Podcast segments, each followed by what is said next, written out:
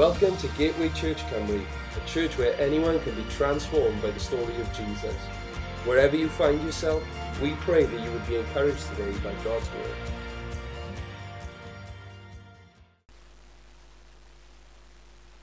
Are we there? Yes? Thank you. Well, good morning. Always a tremendous joy to be back with all our friends here. It really is family, isn't it? Praise God. And if I just, before we get into the word, if I could just fill you in on a few things, because it was May the last time we were here. Um, then we came home uh, from Malaysia in July, and then we went off to the United States and Mexico. I just want to tell you about Mexico. Uh, as you know, uh, President Trump wants to build a wall between the United States and Mexico. If you've been to Mexico, you're going to understand why. Because that whole border area is controlled by the cartel drug gangsters. And I had the privilege of going down there and speaking to a conference of uh, 250 pastors and leaders. But we have to finish early in the evening simply because a lot of those pastors come from areas that are controlled by the cartels. And the rule is if you drive after dark, you will definitely get robbed. And so they have to leave early to get home. So thank God you had freedom to come today. And if it's dark tonight, you're all right. And then after that, we uh, did an itinerary around some of the churches. And uh, the final place we went to was a place called Cortazar. And Steve Wilson, who's the American missionary down there, he said to me, Oh, well, Cortazar is one of the safe places, Colin, so that's where we're going. Well, we arrived at the pastor's house, and we were having lunch with the pastor in the afternoon, and he said, Well, things have changed a little bit. See that petrol station over there? Two policemen were shot dead there last week. Just down the road is a nightclub. One cartel owned a nightclub, another cartel came in and firebombed it. He said, and all over our town right now, there are pseudo police cars driving around, owned by the cartel gangsters, robbing people, and their favorite crime is uh, kidnapping university students and selling them back to their families. Now, when you're there in that church, let me just tell you, I was there seven years ago. The church has doubled in size and planted three new churches. So it doesn't stop the gospel, uh, but we had to leave early the next morning to get to the airport for me to fly back to the US. And I must admit, I prayed very hard because we were going to leave before the sun came up, which is still the danger time. So all the way to the airport, I'm oh God, if you get me out of this, I'll serve you forever. Amen. And uh, well, we're here. Then, of course, we got home to Penderyn, and I, am sure a lot of you know this. There was a lightning strike on Penderyn just before we got about three weeks before we got home. So when we got there, the house is in total darkness. Our Wi-Fi is fried. Our telephones are fried. The thermostat on our uh, combi boiler was fried, um, and all electricity was off. So we'd had no electricity for three weeks. So two freezer loads of food were lost. Well, we thought we were uh, doing bad, but one of our neighbours had to call the fire brigade. Another neighbour, half of the house came down uh, under the strike. So they get back from the US into that. And I've, I've got a theological question for you. It says uh, in the book of Job, Satan went out from the presence of God. Right? So who was it who attacked Job? Because when his servants came, they said, the fire of God fell from heaven and killed all your cattle. Just something if you think about it. All right? Theological question. And then, of course, what happened a fortnight ago, we, uh, on the Saturday, a fortnight ago, we were in uh, Market when suddenly I got this intense pain uh, in the lower abdomen. And by that night, I was in the hospital in Prince Charles. They made me fast for four days. They ran all the tests they could. They prodded me in places where I didn't know I'd got places. And uh, the, the next week home has been pretty tough. I woke up this morning thinking, I feel good. Amen. And actually, I think it's, it's coming to church. Amen. It's coming to be with God's people. And so, thank you for your prayers. We appreciate your prayers for us. We're, and the plan is that we go back to Malaysia on the 1st of January. And uh, we will be cutting back on a lot of the stuff that we're doing because we're getting old. Uh, but we're still going to be serving the Lord out in Southeast Asia. up until July and then see what the Lord does from there. I want to turn you to a passage of Scripture. Uh, it's a very familiar verse. It's Jeremiah chapter 29 and verse 11. Jeremiah 29 and verse 11. I'm going to read the NIV translation first of all. Jeremiah 29 and verse 11. For I know the plans I have for you, declares the Lord plans to prosper you and not to harm you, plans to give you hope and a future. I think that's possibly the most popular verse on Facebook. If any of you are on Facebook, it gets quoted a couple of times every week. Someone's quoting this verse. Uh, let me read it to you in the New King James Version. Jeremiah 29 11, New King James. For I know the thoughts that I think towards you, says the Lord thoughts of peace and not of evil, to give you a future and a hope. Father, we just thank you this morning for your presence. Thank you that we have just been singing about a tremendous act of love towards us at Calvary.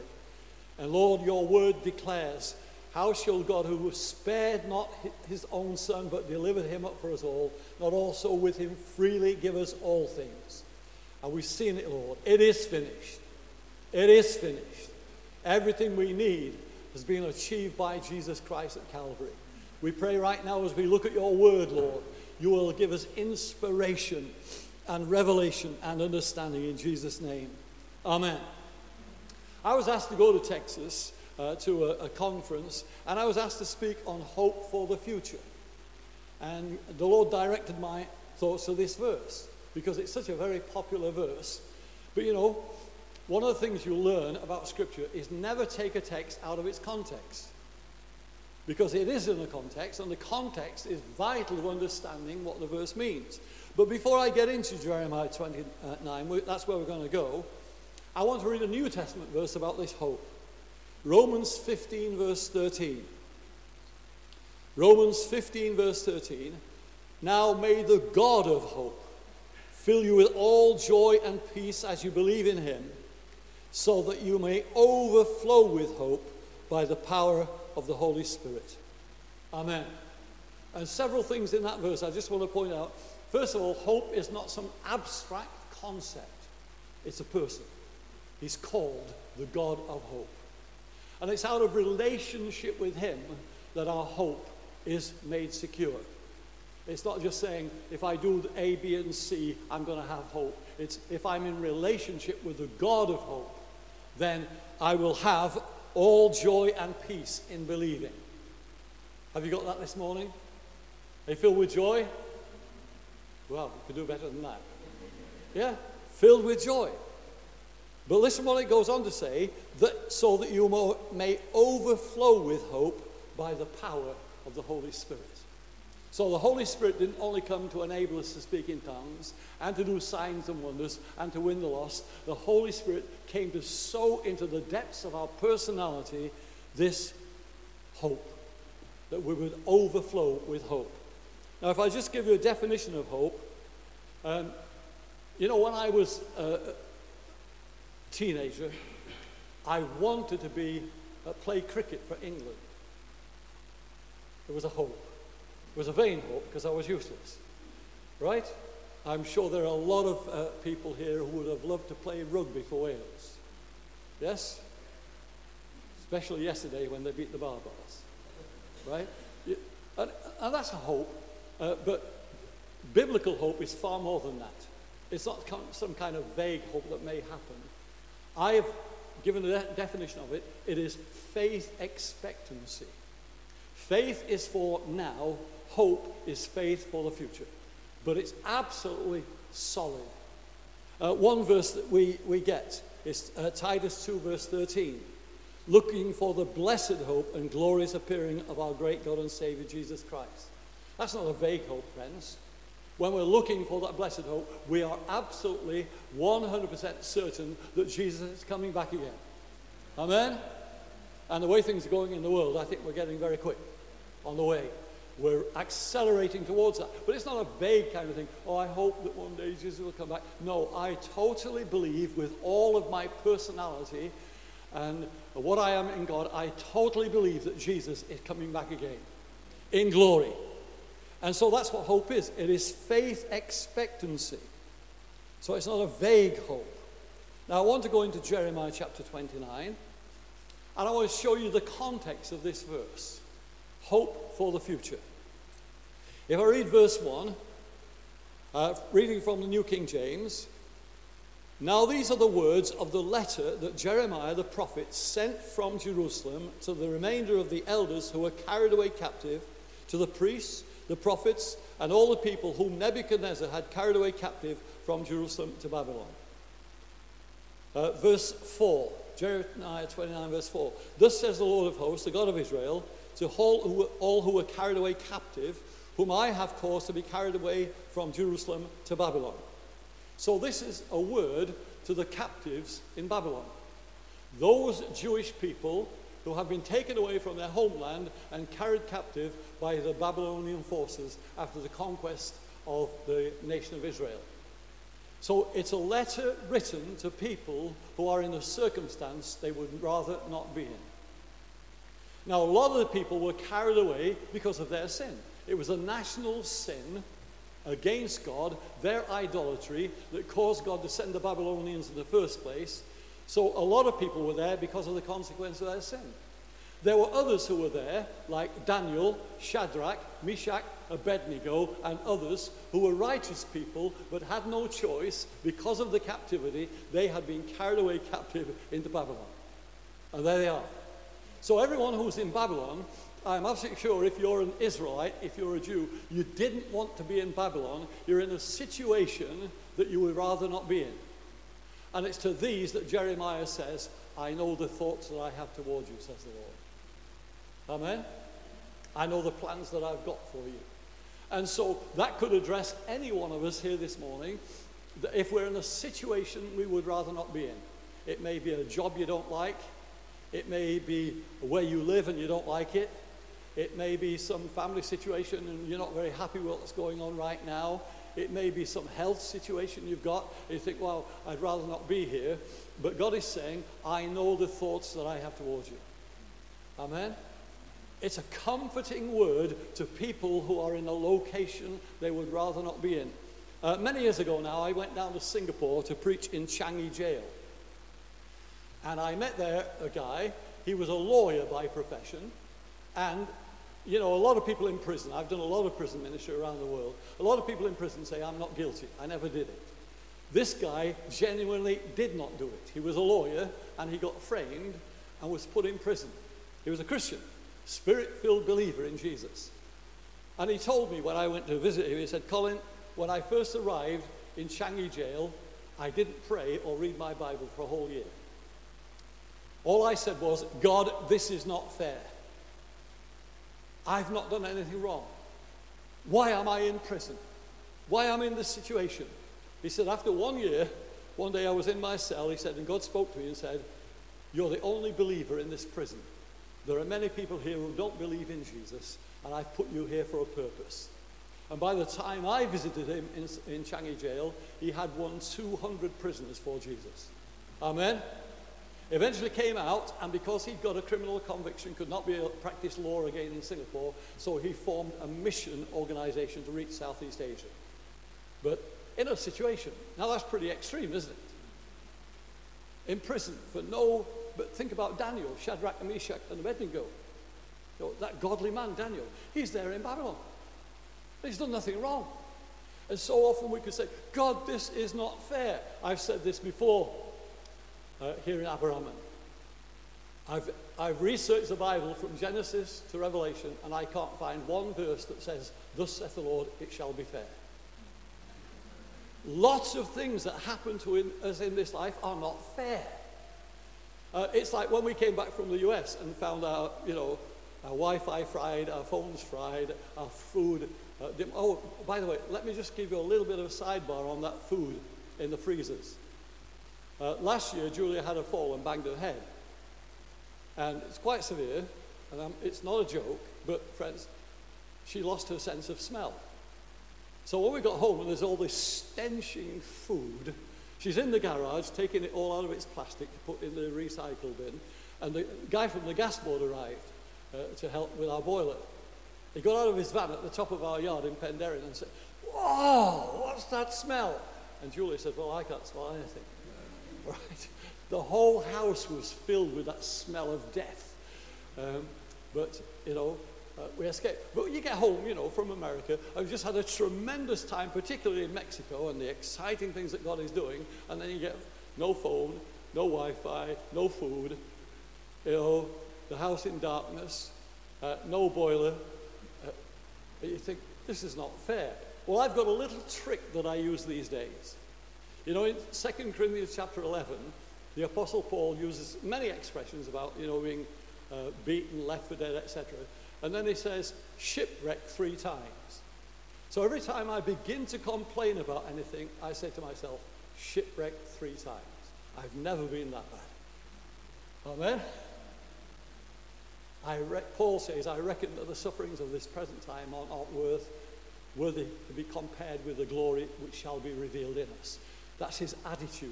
And so every time I, so when I got home from the States and all that happened, I said, shipwreck three times. I've not been there yet. Amen? And so this is a letter written to people in a circumstance and situation they would rather not be in. So if that's you this morning, God says, listen, I know the plans that I have for you. I know the thoughts that I'm thinking about you. Can we say amen? Amen. Okay. Verses 5 and 6. Jeremiah 29, 5 and 6. Build houses and dwell in them, plant gardens and eat their fruit. Take wives and beget sons and daughters, and take wives to your sons and give your daughters to husbands, so that they may bear sons and daughters, that you may be increased there and not diminished. In other words, accept the situation. And sometimes, even though we've got faith, this is not a passive acceptance, friends. This is an acceptance by faith because we've got a word from God. It doesn't mean to say things aren't going to change in the future, but don't spend every day while you're in that situation you don't want to be in complaining and grumbling. No. He says, build houses, get married, let your kids get married. Don't be diminished, increase. Because in the times when we're in situations we would rather not be in, that's very often when we grow. That's very often when we get uh, into a relationship with the living God. And we'll see that in, in a moment for the people of Israel in Babylon. And so, in this whole situation, he says, don't grumble about it. Don't just passively accept it. Work within it. Work within it. Do something positive. Say, okay, I, am not happy with this. I'm, I'm not con- it, it's like that guy in jail in Singapore. I'm not happy with this, but I'm going to use it as an opportunity to share Jesus. And so it's always that situation. Not only is it to accept the situation, but verse 7 and seek the peace of the city where I have caused you to be carried away captive, and pray to the Lord for it, for in its peace you will have peace. Don't just accept the situation, transform the situation. Amen? Seek the peace. Seek the shalom of God in that situation. In other words, don't say to yourself, Well, I'm a Jew. I should be in the land. I'm in Babylon. I hate the Babylonians. I hope someone will come and destroy the Babylonians and get us out of here. No. Seek the peace of the place where you are. Don't just accept it, transform it. And I believe that, um, you know, that wonderful word shalom, it means all the things that are necessary to our human spiritual life and physical life and mental life.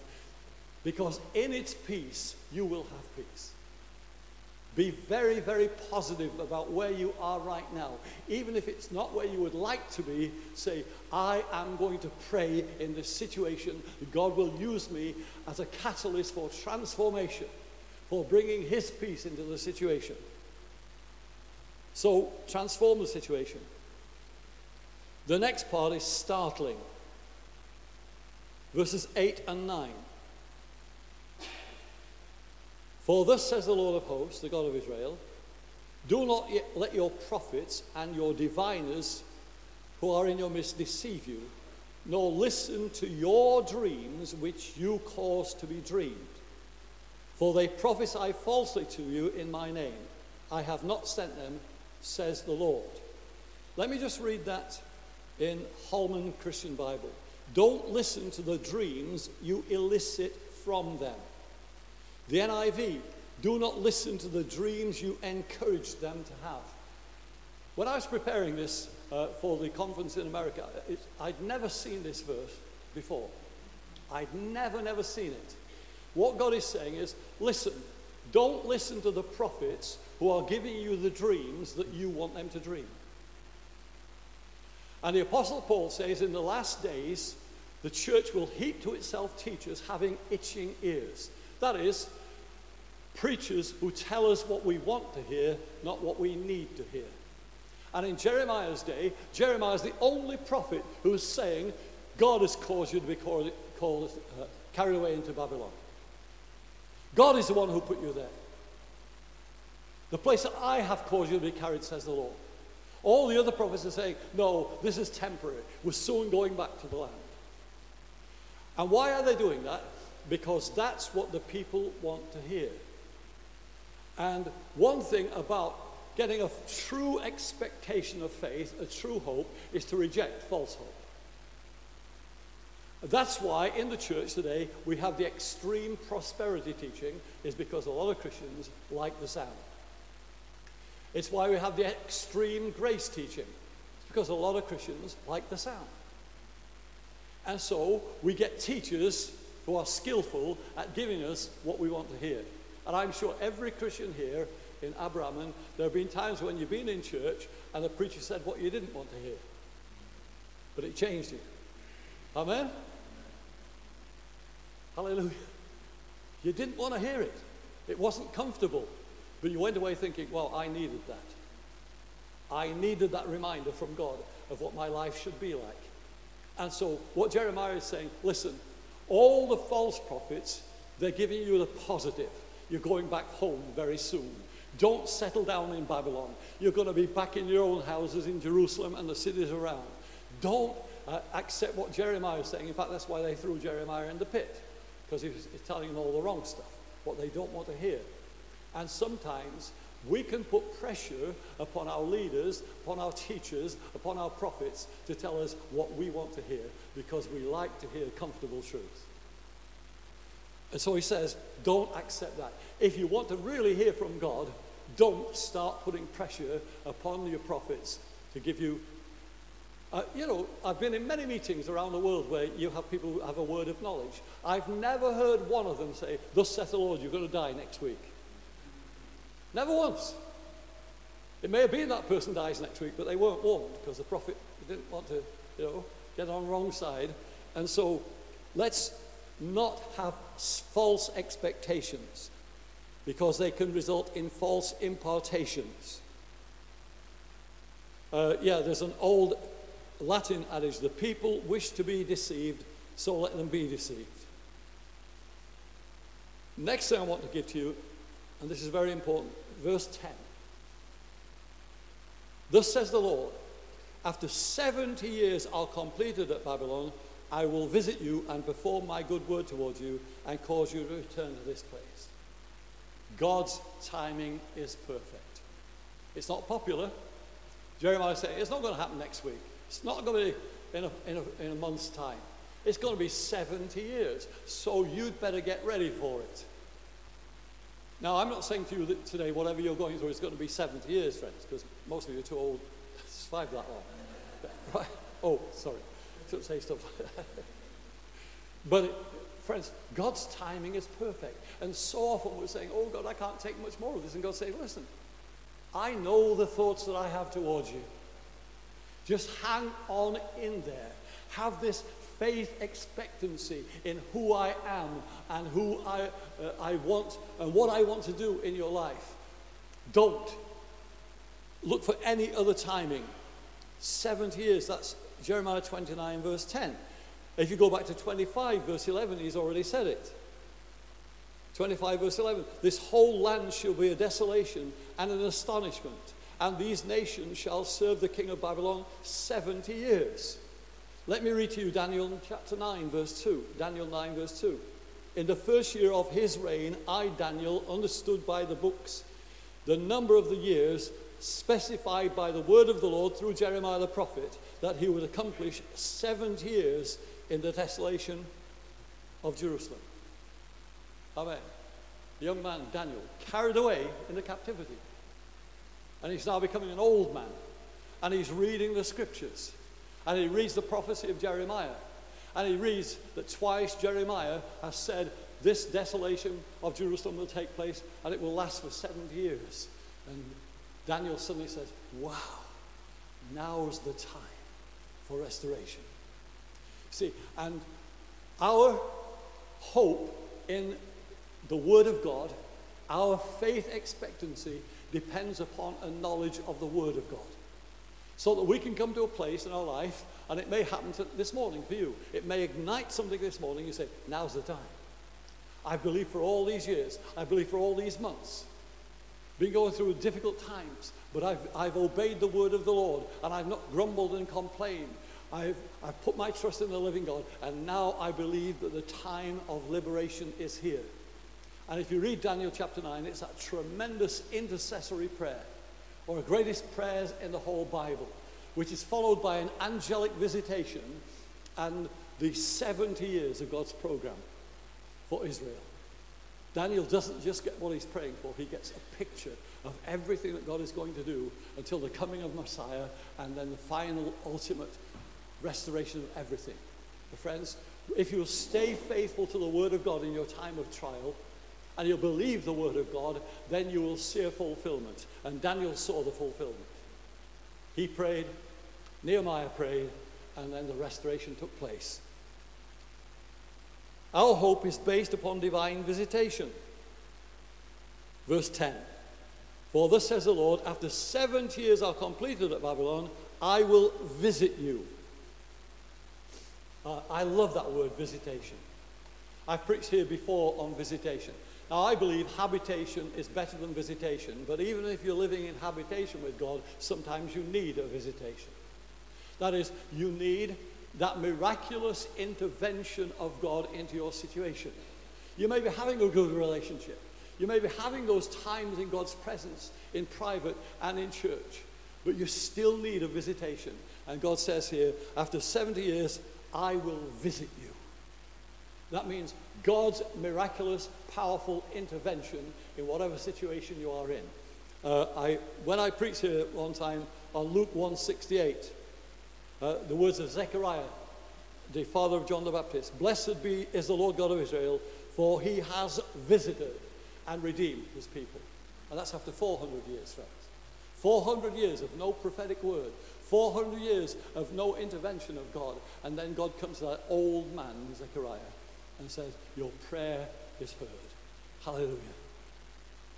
And Zechariah says, The Lord has visited his people. And I believe with all my heart what God is saying through Jeremiah to these people in Babylon I am going to visit you. My visitation is coming. This situation and circumstance you are in right now, it's not terminal. It is going to happen. It's going to come. Our hope is based upon divine visitation. But I want to go back to verse 11 and read again as it reads in the New King James Version. For I know the thoughts that I think toward you, says the Lord thoughts of peace and not of evil, to give you a future and a hope. And I like that word thoughts. NIV says plans. Other translations say tr- uh, plans, but actually the Hebrew word there is definitely thoughts. I think that's better than plans. It's not that just God has, that just that God has got a plan for you. It's that God is thinking about you. Amen. Are you with me? Whatever situation you are in right now, and you might be crying out, Oh God, I need a visitation.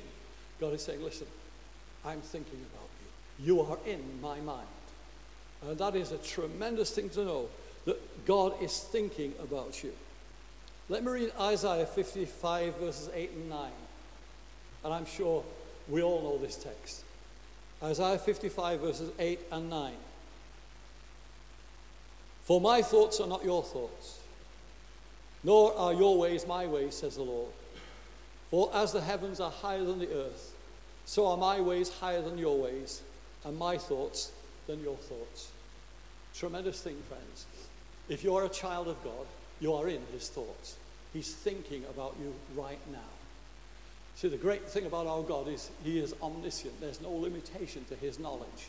He can be thinking about every individual in this congregation, and you've all got different situations. You've all got your different Babylonian captivity you're in right now. You've all got those situations that you're in that you'd rather not be in. But God says, Look, I'm thinking about you. Tremendous thought for every single one of us. We are in God's thoughts, and His ways are higher than our ways. See, our problem is we try to bring God down to our level and get Him to think the way that we're thinking. And what God is saying to Isaiah is, no, don't try and think, or get me to think the way you're thinking. Come up to my level. And for every child of God here this morning, God has got absolutely positive thoughts for you. Amen? Can you believe that?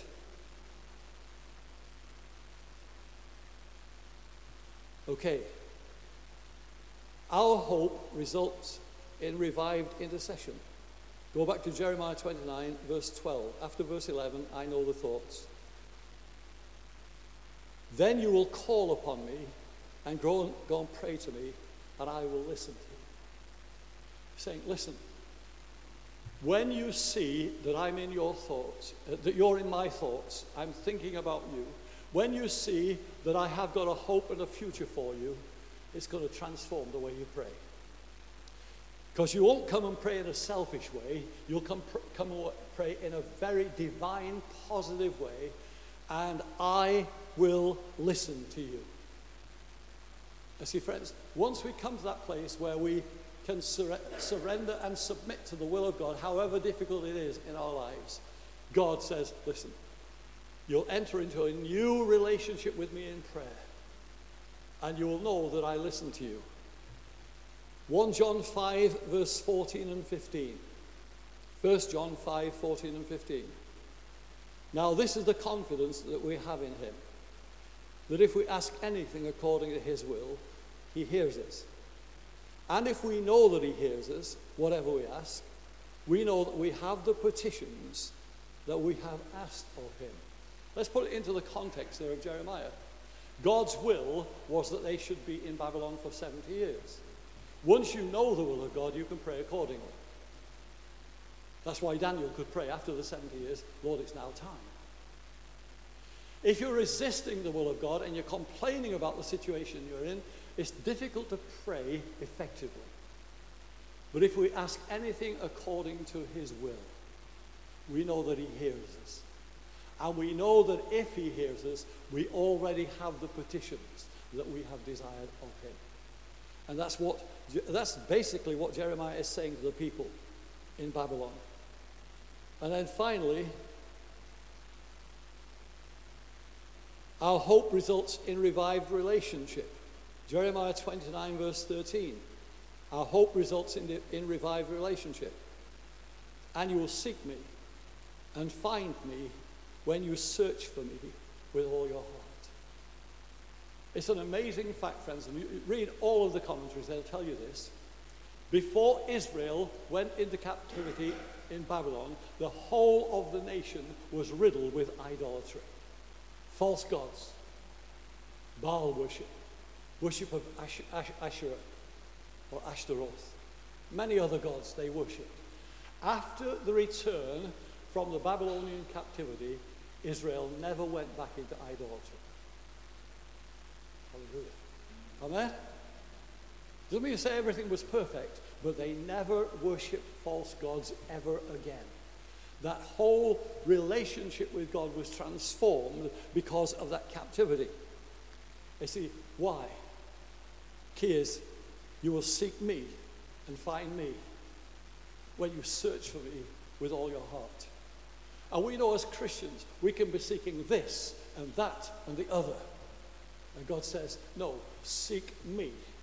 Because if you seek me, you will find me. If you search for me with all your heart, you'll come into a new relationship with God.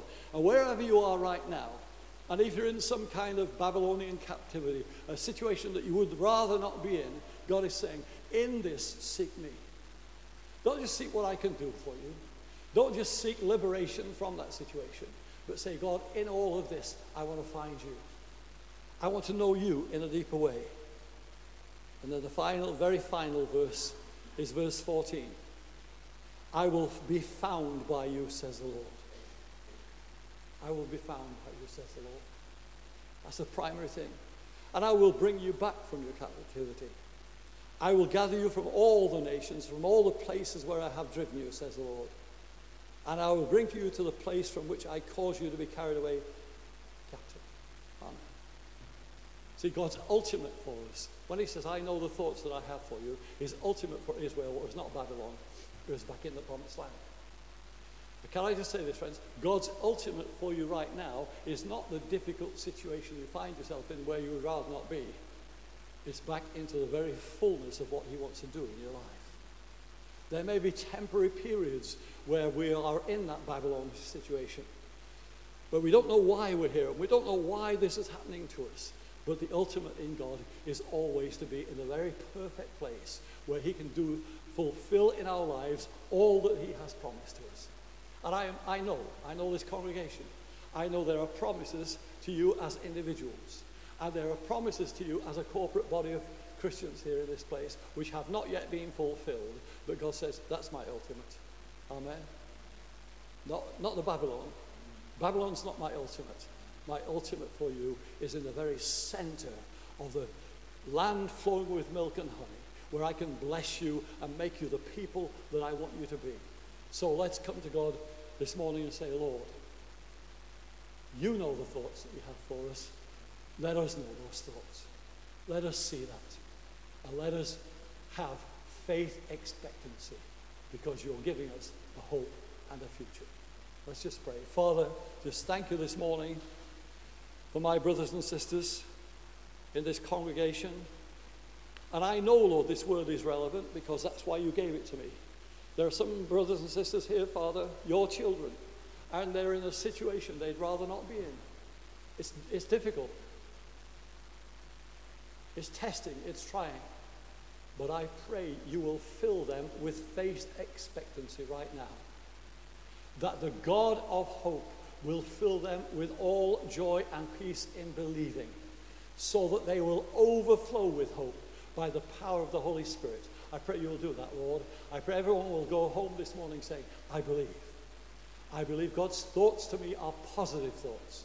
They're not to do me harm. They're not to bring evil into my life. They're positive thoughts, and I will see the hand of God bringing me into the place which He has promised. I pray, let us go home with that overflowing with hope by the power of the Holy Spirit. We pray in Jesus' name. Amen. Amen. Thank you. Thanks, Pastor. Thanks again for listening to this podcast.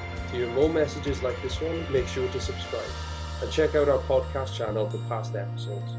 For more content from Gateway and to connect with us, go to gatewaychurchcymru.co.uk. Have a great day.